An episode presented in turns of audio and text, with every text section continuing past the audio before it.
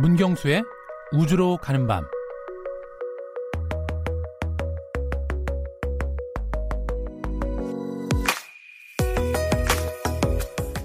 외계 생명체 탐사에는 커다란 문제가 하나 있습니다. 바로 지구에서 가져온 미생물 때문에 다른 세계를 오염시킬 위험성입니다. 인류는 이미 대항해 시대에서 쓰디쓴 경험을 했습니다.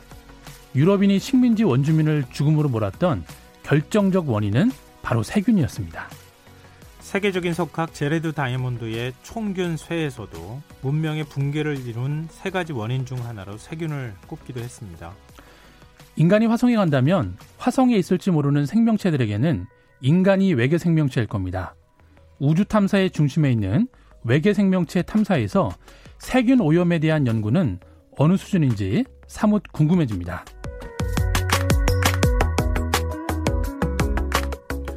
오늘 우주로 가는 밤에서는 우주와 세균의 관계에 대해서 알아보겠습니다. 오늘도 문경수 과학탐험가 나오셨습니다. 안녕하세요. 네, 안녕하세요. 총균세 얘기 잠깐 했지만 뭐 네. 워낙 유명한 책이잖아요. 그렇죠.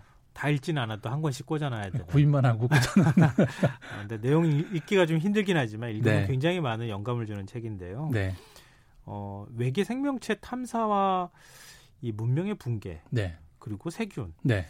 어떤 관련성이 있다고 볼 수 있을까요? 네, 일단 우리가 그 총균세를 보면은 네. 이 대항해 시대에 그 유럽인에게 희생당한 이 원주민들 사이에 원주민들의 사인이 음. 어, 총과 칼이 아니라 어, 유럽인들에서 옮긴 병원군 때문이다. 음. 네, 라고 이제 기술이 돼 있는데요. 네. 어, 아무래도 이제 신대륙 원주민들이 다른 대륙의 병원균에 대한 면역력이 없다 보니까 이 전염병이 창궐하면서 그렇게 죽음을 당하게 된 거죠. 자, 그래서 이제 이런 상황을 네. 그대로 이제 우주 탐사에 적용을 해보면 어, 지구에서 다른 우주의 행성으로 간 뭐 탐사선 그리고 어떤 그리고 인간 때문에 어, 하, 행성 간에 세균 전파가 확산될 수 있다. 어, 이런 점이 어, 일정 부분 좀 맞닿아 있는 것 같습니다. 그럼 우리가 과거 역사를 살짝 한번 살펴볼까요? 네. 세균이라는 게 과연 얼마나 위력이 있었는지, 네. 어, 세균에 의해서 문명이 붕괴된 사례들도 있지 않습니까? 네, 뭐 역사 속에 너무나 많이 있는데요. 그냥 그 대략적으로 몇 가지 사례를 그 사례를 들어보면 어 일단 그 유럽인들이 오기 전에 멕시코 인구가 2천만 명이었는데 네. 네, 유럽인들과 함께 들어온 이 천연두가 퍼지면서 100년 뒤에는 이 멕시코 인구가 160만 명으로 줄었습니다. 거의 10분의 1? 10분의 1이죠. 네, 네. 네, 그리고 이제 또 다른 사례로는 어 아메리카 원주민인 어, 만단족의 마을이라는 곳이 있는데 네. 어, 이 지역 같은 경우에는 어, 유럽과 접촉한 후에 이 마을 인구가 2천 명이었는데요. 거의 40명 이하까지 네, 인구가 줄어든 사례가 있고요. 어, 그리고 이제 전체 이 아메리카 대륙 전체를 보게 되면 콜럼버스가 아메리카 대륙을 발견한 후에 그 200년 동안 역병으로 원주민의 인구가 약 95%가 줄었다고 인류학자들은 추정을 하고 있습니다. 95%요? 네네. 거의 전멸에 가까운 전멸인 거죠. 네. 어, 그 정도로 사실은 세균이 위험하다고 하는 건데. 그렇죠. 네. 지금 우리는 이제 바이러스하고 지금 싸우는 네. 부분이지만 과거에는 사실 세균하고 그렇죠. 뭐 바이러스를 사실 존재도 몰랐을 때였으니까 그렇죠. 어, 세균하고 싸우는 그런 시절이었다 이렇게 또 얘기할 수 있겠네요. 네. 근데 우주 탐사를 반대하는 쪽에서는 네. 지구의 지구의 세균을 그렇죠. 다른 행성에 전파시키면 어떡하냐. 네, 맞습니다. 뭐 그런 걱정도 있거든요. 네. 만약에 지구 세균이 다, 세균이나 바이러스도 포함되겠지만 네네, 네. 다른 행성에 전파가 됐다. 네.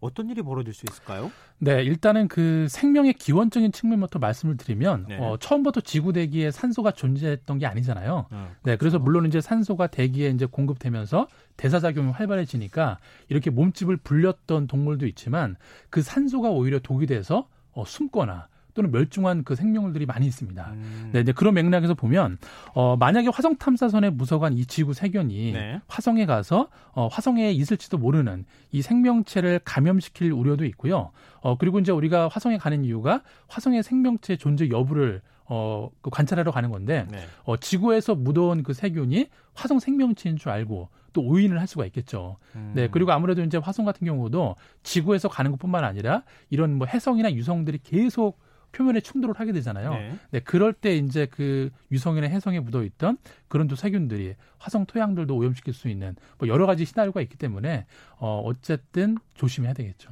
우리가 본 영화의 장면을 떠올리시면 어떨까 네. 싶은데요. 근데 뭐 주로 에일리언한테 공격당하는 네. 입장이기 때문에 네, 네. 영화를 보면은 네. 그렇긴 하지만 만약에 화성에 갔는데 네. 화성에 어떤 동굴 같은 걸 발견해서 들어갔는데 거기에 아주 옛날 옛날에 왔던 그 외계인이 네. 거기에서 휴면 상태로 있는 거예요. 근데 우리가 깨우는 거죠, 그럼. 네, 깨웠는데 네. 지구 세균에 감염된 거지. 뭐 이런 상상 같은 거 있잖아요. 네, 그게 맞습니다. 뭐 완전히 불가능한 아, 상상은 아니라는 거죠. 네. 근데 만, 반대로 네. 우리가 에일리언한테 공격을 당하는 것처럼 네. 우주에서 온 세균이 지구를 감염시킬 가능성도 생각해 볼 수 있잖아요. 네, 실제로 이런 것들은 이제 현실에 거의 가까워 왔는데요. 그 우리가 몇 번 소개를 드렸지만 이제 화성 탐사선들이 화성에 있는 뭐 토양이나 샘플을 지구로 가져오려는 계획들을 세우고 있는데 네. 어 만약에 이제 그렇게 그 화성에서 가지고 온 표본이 어 지구를 오염시킬 수도 있겠죠. 네, 그런데 약간 좀 그런 그 준비는 돼 있습니다. 어 그래서 만약에 어 화성에서 표본을 가져온다 치면은 어 이 표본의 경우에 생물안전 4등급 시설에서 엄중하게 관리가 됩니다. 네. 네 여기서 생물안전 4등급 시설이라는 거는 어, 에볼라 바이러스 그리고 네. 천연두 바이러스를 다루는 가장 등급이 높은 그런 안전 시설이라고 보시면 됩니다. 음. 네, 약 뭐 미흡하지만 이런 준비들은 지금 하고 있는 상황이죠. 걱정하실 필요가 없다. 어, 그렇지도 않죠. 또 어쨌든 그... 어, 우리가 지금 만들어 있는 최고의 어떤 그 방어 시스템이 네. 지금 이 정도니까 거기에 맞춰서 그냥 무분별하게 뭐 다른 행성에서 뭔가 가져오는 건 아니고 네, 이런 준비들을 지금 하고 있다는 거죠. 아니요, 항상 네. 허점이 나와요. 아, 그럼요. 그거는 너무 신기해서 누군가가 돌멩이 하나를 들고 나오다가 거기에 네. 묻어 있다거나 네. 영화에서 주로 그런 스토리가 나오잖아요. 네, 그렇죠. 실제로 이제 지구의 운석들이 떨어지면 네. 거기에 이제 뭐 다른 천체에서 묻어온 어 이런 뭐 세균이나 음. 박테리아의 화석 기록이 남아 있습니다. 예, 근데 만약에 실제 가져온다라면 그게 생존해서 지구로 올 수도 있다는 거죠. 생각만 해도 끔찍한데요. 근데 가능성은 항상 여, 아, 열어놓고 있어야 된다는 거죠. 네. 근데 그 과학자들이 네. 지구에 있는 세균을 가져가서 네. 우주에서 혹시 우주 공간에서 실험하거나 이런 적이 있습니까? 네, 그런 사례들이 뭐 꾸준히 있었는데요. 네. 뭐 우리가 대표적으로 아는 게 어, 이제 과학자들이 지구상에서 정말 극한 환경 이런 데는 생명체나 세균이 없을 거라 라고 생각하는 뭐 극지라든지 네. 뭐 뜨거운 온천 이런 데 사는 세균들을 가지고 이제 우주 공간에 가서 음. 노출시켜 보는 사례들을 꾸준히 실험을 하고 있는데요. 아, 극한 환경에서 그렇죠. 생존하는 것들이니까 네. 우주에 정말 더 극한 환경에서 그렇죠. 혹시 살지 모른다. 네. 예. 네. 근데 이제 살아 있는 그 살았던 생존했던 생, 그 미생물들이 많은데 어 대표적인 게 곰벌레라는 게 있습니다. 예, 실제로 현미경으로 보면 마치 네. 이제 곰의 모양을 하고 있는데 어. 어, 또 이런 사례뿐만 아니라 어 가장 최근에는 2016년도에 네. 어 체르노빌에서 발견된 어 방사선을 좋아하는 예, 이게 여덟 종의 세균을 이제 ISS 가져가서 실제 네. 실험을 해봤는데 어 결과가 놀라웠습니다. 어이 세균들은 어 심지어 방사선을 통해서 성장을 하고 있다라는 네, 그런 결과가 나와서 전문가들을 놀라게 했죠. 체르노빌 원전 터진 데에서 네. 생존하고 있는 세균을 그렇죠. 가져간 거예요. 네네네. 근데 우주에도 방사선이 굉장히 많으니까 그렇죠. 오히려 거기서 잘 자랐다. 그렇죠. 더 빨리 생존하는 걸 본 거죠. 그럼 어떻게 되는 거죠? 어, 그러니까? 이런 거에서는 이제 그 여러 가지로 생각해 볼 수가 있는데요. 가장 네. 뭐 포인트는 우주 탐사랑 연관지어 보자라면 어, 정말 이렇게 극한 환경에 사는 뭐 미생물들도 어, 다른 행성에 가서 뭐 생존할 수 있으니까 음. 어, 이제 인간의 생존 확률도 높아지는 거겠지만 반대로 네. 또 오염될 수 있는 확률도 높아지는 거 아닌가. 네, 그래서 음. 준비를 좀 철저히 해야 되겠죠. 근데 지금 우주 개발 경쟁이든 네. 각 국가가 뭐 우주로 이제 네네. 우주선도 쏴 올리고 그러잖아요. 네, 맞습니다. 근데 우주에 나갈 때 네. 만약에 세균이 묻어가거나 네. 이런 일들이 벌어질 수 있는 거 아닙니까? 그렇죠. 네. 뭔가 신사협정 같은 거 맺어놔야 되는 거 아니에요? 네, 그래도 실제로 그 67년도에 네. 그 미국, 소련, 일본 그리고 이제 그 밖에 104개 나라들이 어 실제로 이제 우주 조약에 서명을 했습니다. 음. 어 일명 국제 우주공간 연구위원회, 네, 코스파라고 불리는데요. 네. 여기에서 행성 방호 원칙이라는 매뉴얼을 만들었습니다. 행성 방호 원칙. 그렇죠. 네, 행성관에 뭔가 탐사를 할 때, 네. 어, 그 다른 행성을 오염시키면 안 되니까, 음. 어, 정말 여기서 뭐 그, 어, 세균을 정말 박멸해서 네. 어, 보내는 그런 조약을 했는데 어, 핵심 내용은 이렇습니다. 실제로 뭐 화성이라든지 네. 그리고 뭐 유로파, 엔틀라두스 같은 어, 생명체 탐사의 대상이 되는 천체에 어, 우주선을 보낼 때는 생물 오염의 확률을 1만 분의 1 이하로 억제한 다음에 탐사선을 보내야 된다라는 거죠. 네. 네. 근데 왜 1만 분의 1이냐라고 이제 얘기했냐면 어 사실 그 오염이 일어날 확률을 0으로 만드는 거는 거의 불가능합니다. 음. 네, 그렇기 때문에 어 생명 오염의 위험성 그리고 우주 탐사의 필요성 사이에서 현실적으로 타협점을 찾은 게 1만 분의 1 이하로 음. 네, 최대한 방역을 하라는 거죠. 그러니까 세균이 혹여나 묻어서 간다 그렇죠. 하더라도 네. 세균 한두 개가 묻어가서 혼자서 네네. 생존하기는 어렵다는 그렇죠. 맞습니다. 네. 세균이 한꺼번에 조금 더 많은 양이 네네. 가야 거기서 자기들끼리 생존할 수 있기 때문에 네. 바이러스도 마찬가지겠지만. 네. 어 근데 뭐 상식적으로 우리가 생각해 보면 네. 다른 행성에 탐사선을 보내지 않으면 그럴 일이 없는 거잖아요. 네. 이 입국자 막자고 하는 거랑 비슷한 것 같은데요. 네. 네. 어, 근데 구체적인 방법은 없는 겁니까? 네. 감염 문제 해결할 수 있는? 네, 그런데 방법은 의외로 단순합니다. 우주 탐사에서는. 어, 바로 이제 고온 살균이 그 방법인데요. 어, 일단 화성 탐사선 같은 경우에는 어, 조립도 그 무균실에서 조립을 하고요. 그리고 조립한 다음에 어, 포장을 하기 전에 섭씨 125도인 아궁이 속에서 30시간 이상 고온 살균을 합니다. 아, 그, 래도 견딜 수 있어요. 어, 견디게 만들어야 되죠. 어, 그럼 극한의 환경이 나가니까. 네. 예, 그리고 이제 철저하게 밀봉한 다음에 로켓에 탑재될 때까지 어, 그런 상태를 계속 유지를 하게 되는 거죠. 음. 예, 지금으로서는 이게 최선의 방법이라고 이야기를 하고 있습니다. 아, 고온 살균에서 네네. 계속 그 상태를 유지한다. 네, 맞습니다. 일반적인 우리가 그냥 생각하는 것에서 크게 다르진 않은데 그렇게 큰 거를 그렇게 고온에서 네. 구웠는데도 네. 멀쩡하다고 하는 거 보면 참 신기하네요. 네, 그렇죠. 어, 근데 또 어떻게 보면 사람도 세균 덩어리잖아요. 네, 그렇죠. 우리가 그냥 그 한민경으로 안 들여다봐서 그렇지 네. 온몸에 세균이나 뭐 네. 엄청나게 많이 살잖아요. 기생생물들이 네, 공생하고 있죠 지금 세균들이랑 네. 우리가. 사람이 화성에 가는 것 자체가 위험한 거 아닙니까? 네, 그래도 장기적으로 보면 이 인간 유인 탐사가 더 복병으로 떠오르고 있는데요. 어, 일단 한 사람의 몸에 사는 세균의 수가 약 40조 마리라고 합니다. 40조 마리요? 네. 살 줄 알기 때문에 어 그렇다고 해서 이제 우주 비행사를 125도씨 되는 이 아궁에 넣고 구울 수는 없으니까 어 그래서 이제 위험을 최소화하려면 어 일단 그 우리가 이제 준비할 것들이 많은데요. 네. 일단 다른 행성에서 지구 생물이 얼마나 버틸 수 있는지를 또 연구를 해야 되고요. 음. 그리고 이제 미생물을 완전히 차단하는 우주복 개발 그리고 배설물 안에 있는 미생물을 완벽하게 살균하는 이런 변기 등에 대한 연구가 이제 활발히 되고 있고요.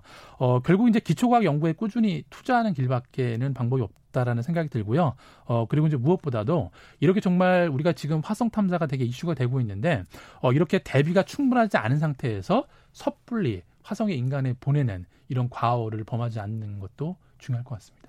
아, 근데 화성에 빨리 인간이 갔으면 좋겠다고 다 바라고 있는데 네네. 네. 물론 대비를 철저히 하고 가야 되는 네. 거기는 하지만 네. 과연 그게 제대로 될까? 근데 아마 이번 사태를 네. 통해서 그 아마 많은 고민들을 할 것 같아요. 더 많은 고민들을. 아 근데 갑자기 네. 그 생각 들었어요. 네. 마션인가요? 거기 네, 보면 감자 키우잖아요. 그렇죠. 인분으로. 네. 그렇게도 안 되는 거 아니에요? 어 그렇긴 하죠. 지금 그렇죠. 시나리오를 보면 예, 미생물 네. 분해해가지고 그렇죠. 어떤 또그 의외의 상황이 나올 수 있는지 모르는 거니까. 어, 오늘 말씀드리면서 마션 네. 내용이 황당한 내용을 하나 발견했는데요. 네. 아 그런 게 또 있을 수 있군요. 그러면은 그렇죠. 아, 참 어렵네요. 어렵죠. 네. 세균이 우리 눈에 안 보이고 바이러스가 네. 잘안 보이는 것처럼 네. 그거를 통제한다는 게 인간이 얼마나 어려운 일인지 그렇죠. 다시 한번 설명을 들으면서 좀 실감하게 되는데요. 네. 어, 이쯤 되면은 지금 이제 네. 계속 근본적인 질문을 던지게 네, 네. 되는데요.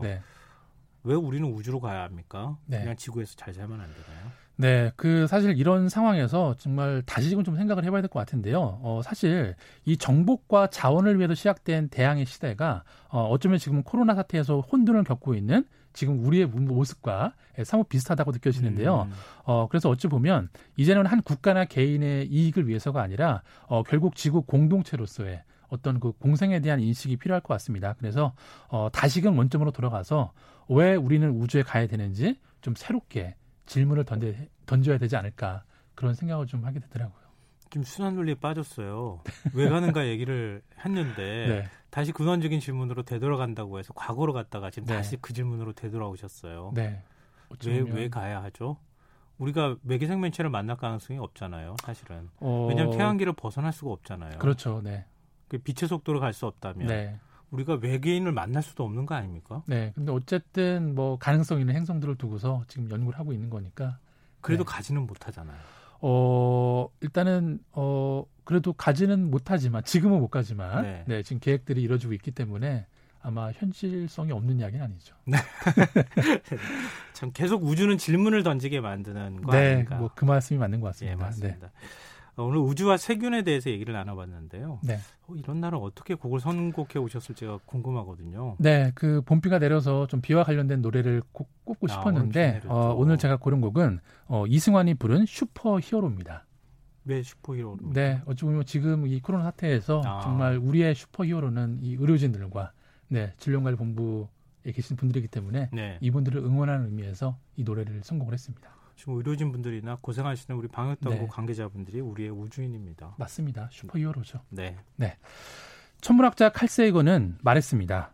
우리 같은 작은 생명체는 오직 사랑으로만 이 광대함을 견뎌낼 수 있다고. 지금까지 우주로 가는 밤 문경수 과학탐험가와 함께했습니다. 고맙습니다. 네, 감사합니다.